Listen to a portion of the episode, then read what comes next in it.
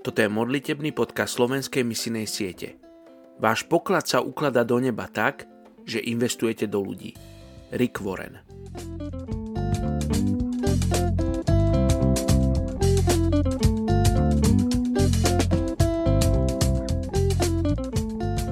Je 13.11. Ján 3, verš 16 a 17. Veď Boh tak miloval svet, že dal svojho jednorodeného syna, aby nik, kto verí v Neho, nezahynul, ale mal väčší život.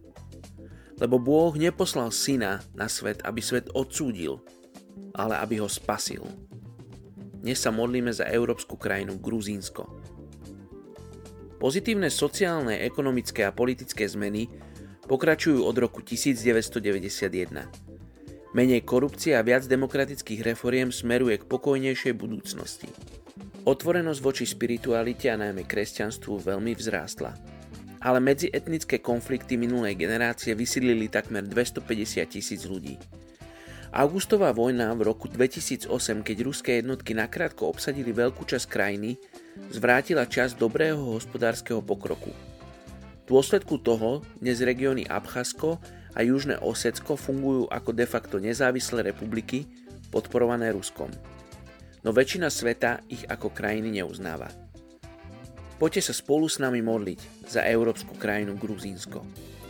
Očia sa modlím, aby tvoj duch vanul v Gruzínskom. Očia, aby si sa dotýkal ľudí, ktorí sú v Gruzínsku. Očia sa modlím za kresťanov, ktorí sú tam. Očia, aby boli solou a svetlom, Bože, aby sa neskrývali v domácnostiach, ale aby išli na ulice a boli svedectvom. Oče, aby neskrývali svoju vieru v práci, v škole, kdekoľvek sú. Bože, ale aby si skrze nich vyžaroval, Bože, na každom kroku, kde sú. Oče, aby keď vchádzajú do miestnosti, do úradov, Bože, aby menili nálady, atmosféru. Oče, modlím sa, aby si konal v Gruzínsku. Oče, modlím sa za vládu, modlím sa za pokoj do tejto krajiny. Žehname všetkým, ktorí žijú v Gruzínsku, mene Ježiš. Amen. Thank you